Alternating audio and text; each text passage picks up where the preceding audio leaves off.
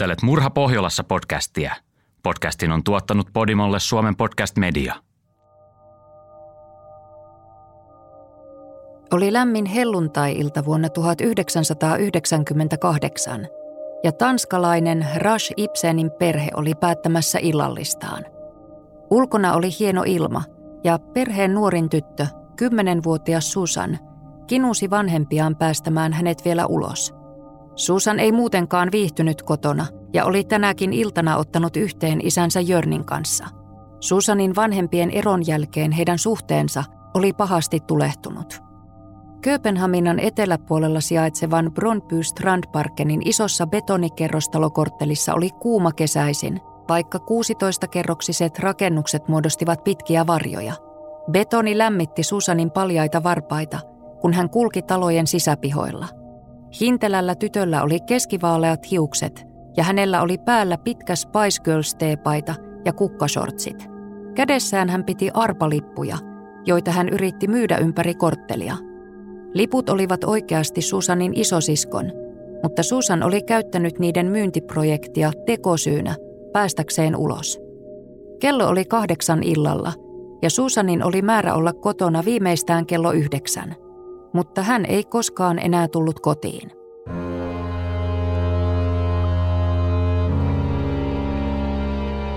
Kuuntelet Murha Pohjolassa podcast-sarjaa, jossa kerrotaan Tanskan, Grönlannin, Ruotsin, Norjan ja Färsaarten huomiota herättäneistä murhatapauksista –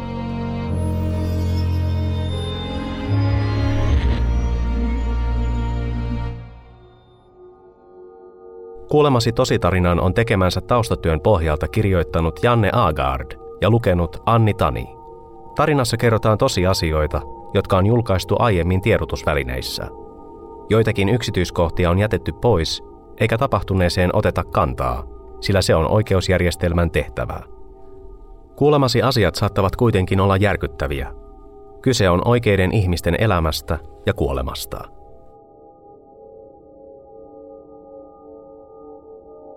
Kello tuli yhdeksän ja lopulta kymmenen. Susanin isä ja isosisko kulkivat ympäriinsä ja huusivat häntä nimeltä. Tämä ei ollut ensimmäinen kerta, kun Susan oli jäänyt ulos kotiintuloajan jälkeen. Kun tunnit kuluivat, alkoi Jörn jo pikkuhiljaa huolestua. Hän soitti tytön äidille ja kaikille Susanin kavereille.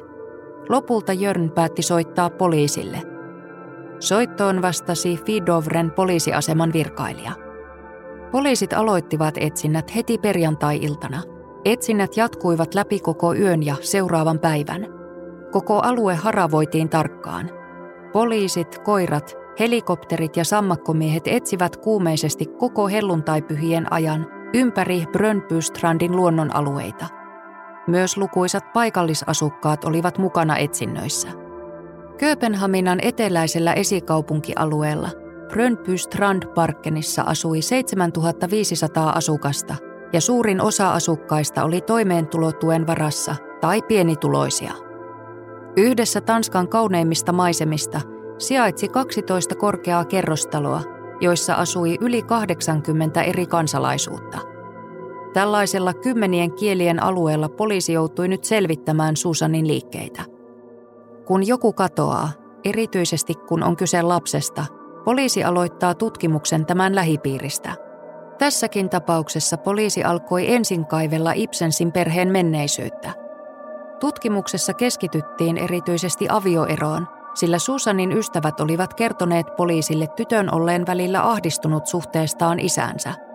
Poliisi myös testasi Susanin isän selitykset – he kulkivat tämän kanssa ympäri Brönnbystrandia nähdäkseen paikat, joista hän oli Susanin isosiskon kanssa etsinyt kymmenenvuotiaasta tytärtään. Päivät kuluivat.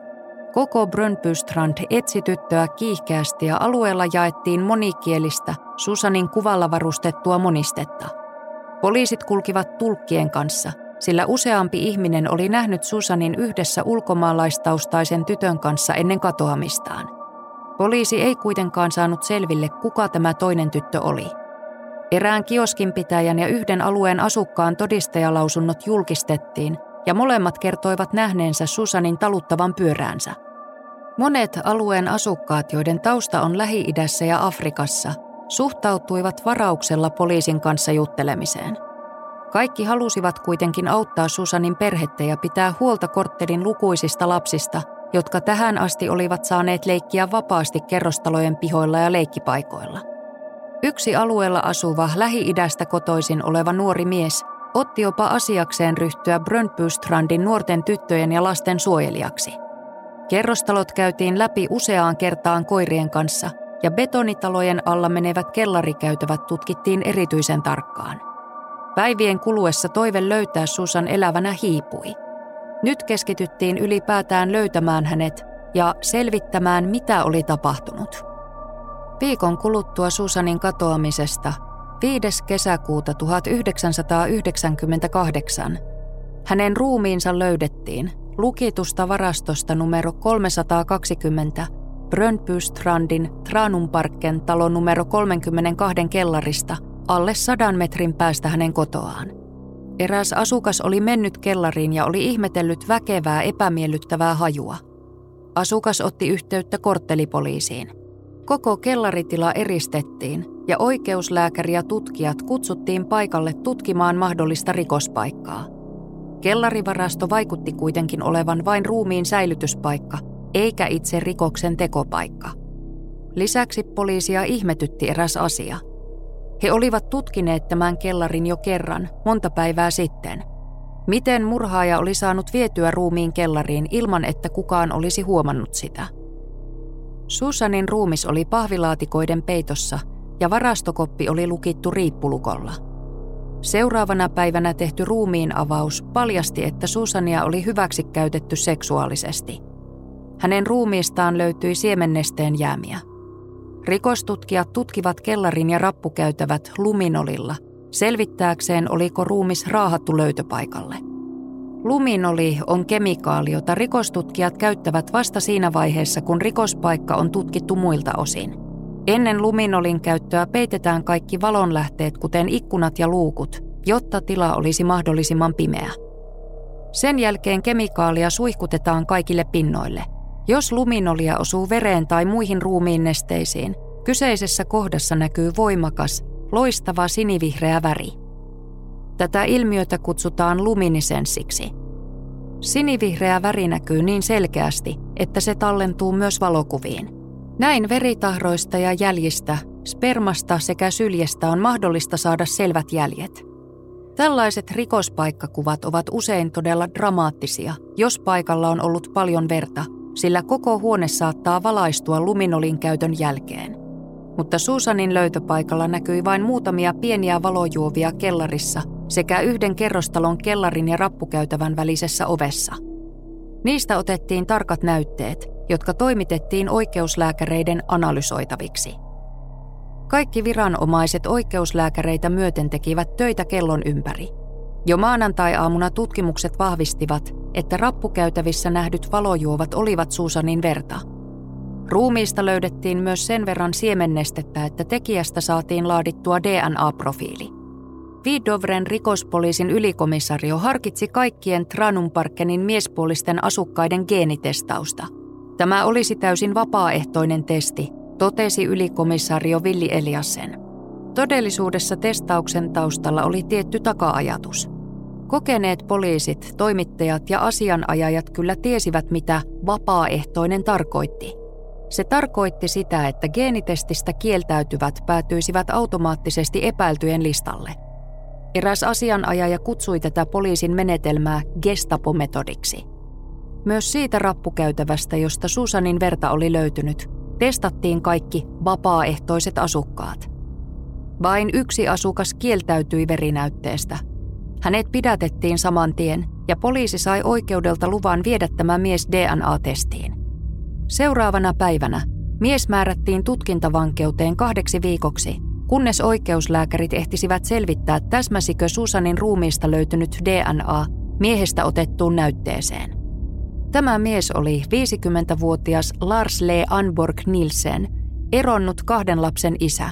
Hän työskenteli alueen lehdenjakajana ja hänellä oli täysin puhdas rikosrekisteri. Susanin hautajaiset pidettiin Larsin ollessa tutkintavankeudessa. Tasan kello 12 torstaina 11. kesäkuuta 1998 soivat Brönbystrandin kirkon kellot. Kaikki tiesivät, kenelle kellot soivat. 600 asukasta Tranumparkkenista ja muutakin Brönbystrandparkkenin väkeä oli tullut kirkkoon, joka oli ääriään myöten täynnä. Myös kirkon ulkopuolella nurmikolla istui ihmisiä, jotka halusivat hyvästellä Susanin, jonka arkku kuljetettiin siunaustilaisuuden jälkeen Pispebjerkin hautausmaalle Kööpenhaminaan. Siellä arkku laskettiin haudan lepoon. Epäilty mies väitti toistuvasti kesäkuun kuulusteluissa, ettei hänellä ollut mitään tekemistä Susanin katoamisen ja kuoleman kanssa. Mutta kun DNA-testit tulivat rikoslaboratoriosta, asiaa oli aina vain vaikeampaa kieltää. Seuraava versio Larsin tarinasta oli, ettei hän muistanut tuosta kyseisestä illasta mitään. Myöhemmin hän veti lausuntonsa pois. Susanin perhe odotti jo malttamattomana pitkän ja perusteellisen tutkimuksen alkamista – Vasta seuraavan vuoden maaliskuussa poliisi oli valmis siirtämään tapauksen syyttäjä Erik Merlungille.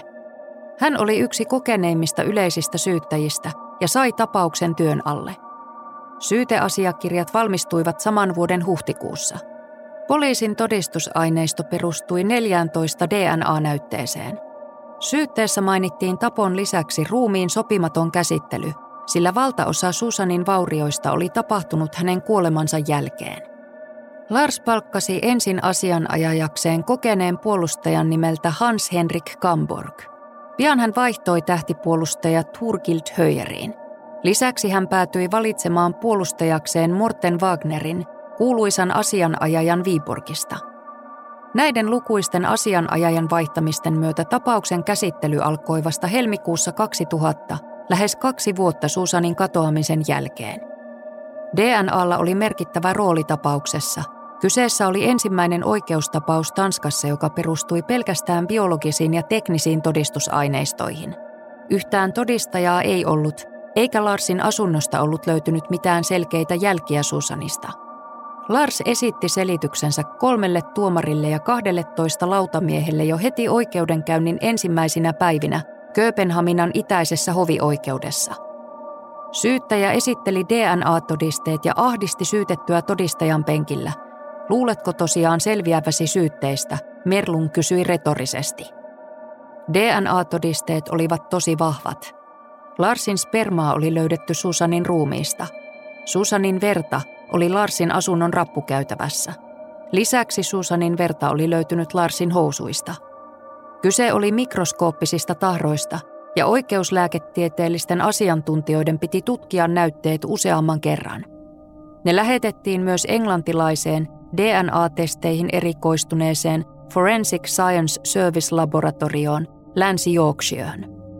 Oikeastaan oli hyvä, että oikeudenkäynnin aloitus venyi, sillä sinä aikana oli tehty merkittäviä edistysaskelia geenitestauksen alalla – Edistysaskeleiden myötä olikin jo paljon suurempi todennäköisyys löytää yhteensopivia DNA-näytteitä.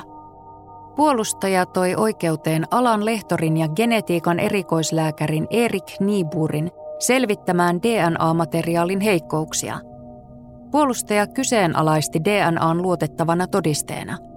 Hän mässäili puolustuksessaan Susanin ja tämän isän myrskyisän suhteen yksityiskohdilla – Todisteista ei kuitenkaan löytynyt mitään viittaustakaan siihen suuntaan, että isä tai muu Susanin perhe olisi vaikuttanut hänen kuolemaansa.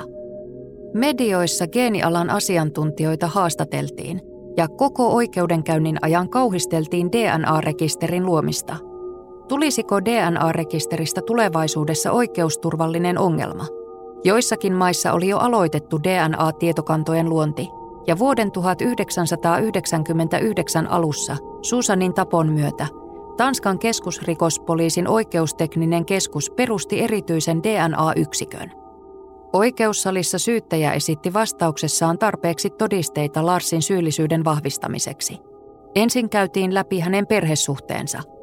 Syytetty oli leski ja kahden tyttären sekä yhden pojan isä. Larsin poika oli jo muuttanut pois kotoa – hänen 31-vuotias tyttöystävänsä oli matkoilla Etelä-Amerikassa Susanin katoamispäivänä. Lars oli mormoni ja opetti lapsia paikallisessa mormoniseurakunnassa. Hänen varsinainen työpaikkansa oli Kööpenhaminan Emdrup-vajella sijaitseva Blood Companyet kustantamo, jossa hän toimi jakelupäällikkönä. Kollegat kuvailivat häntä älykkääksi mieheksi. Larsille maistui myös olut, minkä johdosta hänen epäiltiin vielä saavan potkut työstään. Hänelle olikin tullut usein sanaharkkaa johtajan kanssa. Oikeuslääkärilautakunnan mielenterveystutkimukset kertoivat Larsin vanhempien kohdistaneen fyysistä väkivaltaa häntä kohtaan. Tämä kokemus sai hänet kääntymään tunteellisesti sisäänpäin. Lars lopetti koulunsa jo 13-vuotiaana ja hänen aikuiselämänsä meni työpaikkoja vaihdellen ja ryypäten. Hänellä oli selvästi ongelmia pitkäkestoisten ihmissuhteiden solmimisessa. Syyttäjä esitteli valokuvia Larsin Tranumparkenin viiden huoneen asunnosta. Siellä oli lintuja, muita eläinhäkkejä lojumassa siellä täällä sekä sanomalehtiä ja kirjoja lattiasta kattoon. Asunnossa oli kissojen, koirien ja erilaisten jyrsijöiden karvojen peittämät, vanhat ja kuluneet huonekalut – Keittiössä oli arkkupakastin, ja syyttäjä oli vahvasti sitä mieltä, että Lars oli säilyttänyt Susanin ruumista siellä, etsiessään paikkaa, mihin hävittää ruumiin. Susanin ruumiin avaus osoitti, että hänet oli kuristettu pian hänen katoamisensa jälkeen. Silloin käytiin koirien kanssa koko kerrostalokortteli kellareita myöten läpi useampaan kertaan, joten Susanin ruumiin oli ollut pakko olla jossain muualla säilössä. Mutta arkkupakastimesta ei löytynyt mitään todisteita – Pakastin oli täysin puhdas. Kahdeksantena oikeudenkäyntipäivänä oikeuden puheenjohtaja, joka Tanskassa on ylin hovioikeuden kolmesta tuomarista, antoi lausuntonsa lautamiehille. Siinä tuli selkeästi esiin, ettei ollut mitään syytä epäillä DNAta uskottavana todisteena, ja tähän näyttöön tuli suhtautua yhtä luotettavasti kuin sormenjälkeen. Todisteina olivat myös Susanin veritahrat Larsin punaisissa farkuissa – ja Larsin siemenneste Susanin ruumiissa. Lautamiehet olivat valmiit antamaan tuomionsa jo kahden tunnin pohdinnan jälkeen. Syyllinen. 52-vuotiaan Lars Le Leif Anborg Nielsenin todettiin syyllistyneen tappoon ja kuolleen ruumiin sopimattomaan käsittelyyn. Rangaistus tämän tyyppisestä rikoksesta, eli lapsen seksuaalimurhasta, on Tanskassa edelleenkin elinkautinen vankeustuomio. Käytännössä Tanskassa elinkautisvangit lusivat keskimäärin 16-17 vuotta, kunnes heidät armahdetaan. Muodollisesti se tapahtuu kuningattaren allekirjoituksella oikeusministeriön ehdotuksesta. Lars valitti rangaistuksen pituudesta korkeimpaan oikeuteen. Saman vuoden syyskuussa korkein oikeus vahvisti hovioikeuden tuomion. Vuonna 2001 Susanista ja syytetyn housuista otetut DNA-näytteet lähetettiin lisäanalyyseihin Kööpenhaminan yliopiston oikeuslääketieteelliseen instituuttiin. Näistä näytteistä tuli sama tulos kuin aiemmista DNA-profiilianalyyseistä. DNA-testausmenetelmät olivat lunastaneet paikkansa todistettavina todisteina, ja näin oli saavutettu merkittävä rikostekninen virstanpylväs. 1980-luvulla oli tapahtunut useampi lapsen seksuaalimurha. Susanin tapon myötä Poliitikot alkoivat keskustella uuden lain laatimisesta DNA-keskusrekisterin perustamiseksi. 31. toukokuuta 2002 Tanskan eduskunta äänesti laista, jossa päätettiin perustaa keskitetty DNA-profiilirekisteri. Laissa DNA rinnastetaan sormenjälkeen.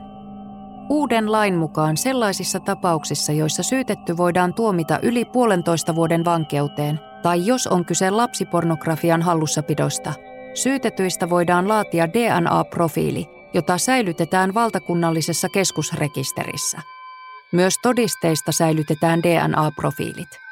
Se tarkoittaa, että rikospaikoilta ja joskus jopa vanhojen selvittämättömien tapausten todisteista otetaan DNA-näytteitä. Tuoreimmat tilastot osoittavat, että Tanskan DNA-rekisterissä on 136 000 henkilön DNA-profiilit – ja rekisterissä on 59 000 tunnistamatonta näytettä. Tänä päivänä rekisteriä käytetään ahkerasti. Joka vuosi rekisteriin kirjataan 8000 henkilön DNAt. Lars on todennäköisesti nyt päässyt vankilasta. Hänet vangittiin vuonna 1998, eli 24 vuotta sitten, saatuaan silloin elinkautisen tuomion.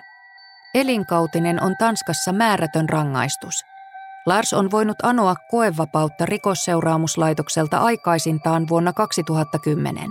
Rikosseuraamuslaitos on voinut evätä hänen anomuksensa, mutta silloin Larsilla on ollut oikeus pyytää tuomioistuinta käsittelemään hänen koevapausanomuksensa uudestaan 14 vuoden lusimisen jälkeen. Ennen koevapauden myöntämistä Tanskassa tulee vielä saada oikeusministeriön lausunto siihen. Larsin DNA tulee kuitenkin ikuisesti olemaan rekisterissä.